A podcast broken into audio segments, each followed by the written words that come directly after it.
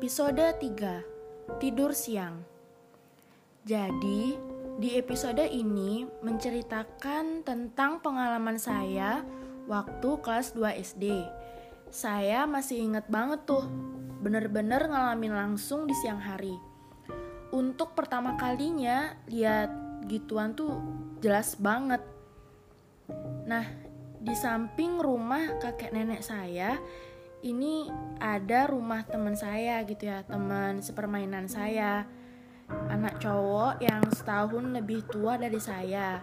Sebut saja namanya KA.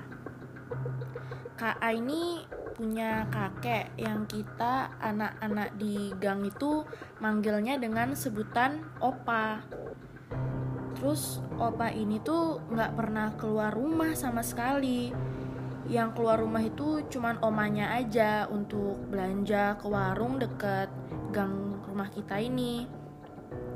Terus opanya KA ini udah tua banget dan lagi sakit gitu. Tapi masih kuat untuk jalan untuk berdiri uh, ataupun buat naik tangga. Padahal kamar opanya ini tuh ada di bawah gitu ya di lantai satu. Tapi opanya nih sering banget naik tangga ke kamar atas di lantai dua itu ada kayak kamar kosong Nah, saya nih tahu karena saya kan juga suka main gitu ya di lantai dua rumah kakek nenek saya. Jadi kelihatan gitu dari sini kalau lagi ada opanya di sana. Terus ada satu hari di mana opanya KA ini meninggal. Karena keluarganya KA ini kan Kristen gitu ya. Jadi waktu itu yang saya tahu peti jenazahnya itu di rumah kan. Petinya itu warna putih ada salibnya gitu. Nah terus ya keluarga tuh pada datang tetangga juga melayat ke sana. Waktu itu saya belum terlalu tahu sih karena saya masih kecil. Cuman ya cuman sekedar tahu aja gitu. Ada doa doa di rumah ya gitu deh nah terus uh, lanjut uh, ini nih. Jadi pada suatu siang waktu sepulang sekolah itu sekitar jam 12-an lebih gitu kan ya. Nah, karena SD-nya saya itu dekat sama rumah kakek nenek saya, jadi saya tuh jalan kaki gitu pulangnya. Uh, jalan kaki dari pinggir jalan itu tinggal nyebrang gitu dan jalan sedikit ke arah gang rumahnya kakek nenek saya. Nah, abis itu singkat cerita sambil jalan tuh saya bersenandung gitu. Lewat depan rumahnya Kak ini tapi tiba-tiba saya lihat ada opanya diam di teras. Saya sapa tuh dengan ramah opa kayak gitu. Opanya cuma diem aja nggak nyaut. Nah saya masih belum sadar tuh. Saya masih biasa aja masuk rumah saya cuci kaki cuci tangan ganti baju terus makan siang. Nah saya tuh punya kebiasaan makan siangnya tuh depan TV sambil nemenin nenek saya nonton acara berita. Kan senang gitu ya nonton-nonton kayak gitu. Habis itu uh, waktu itu belum ada tuh kartun buat nemenin makan siang. Kalau sekarang kan ada banyak nah habis itu saya makan sambil ditemani nenek saya Nah, biasanya abis makan siang, saya pasti disuruh tidur siang kan?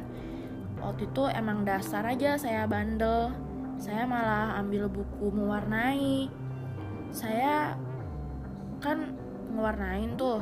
Nah, nenek saya tuh udah masuk ke kamar duluan gitu. Nah, saya biasanya tuh tidur di kamar belakang gitu ya, kamar tante saya waktu masih bajang, waktu belum menikah gitu.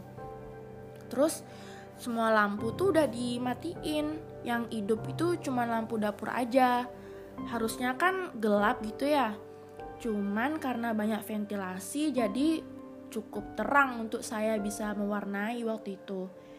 Jadi kamar nenek saya ini di depan ruang TV gitu kan nah ke belakang dikit tuh ada meja makan di kiri terus di kanannya tuh ada kamar mandi dan mesin cuci.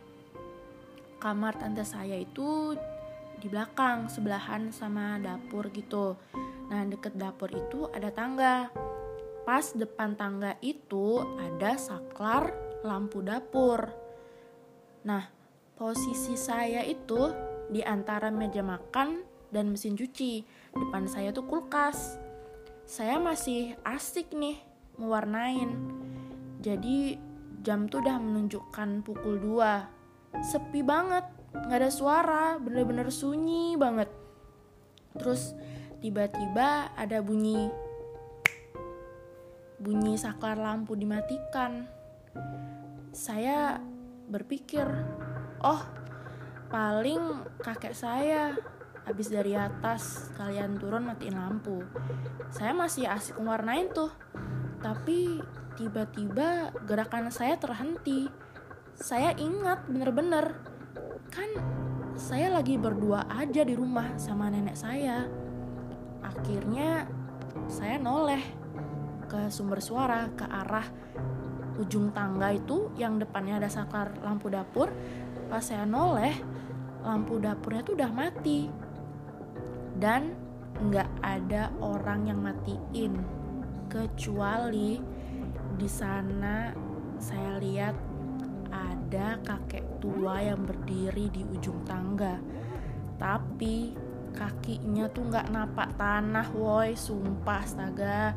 Saya merinding banget kala itu. Sepersekian detik saya bengong akhirnya saya sadar dan langsung beresin tuh pensil warna dan juga buku gambar saya saya lari menuju kamar nenek saya dan saya langsung berbaring di sana saya ketakutan saya menangis dalam diam takut membangunkan nenek saya iya kakek tua itu adalah opa tetangga sebelah yang meninggal tempo hari. Saya baru ngeh. Lantas, siapa yang saya sapa tadi pulang sekolah?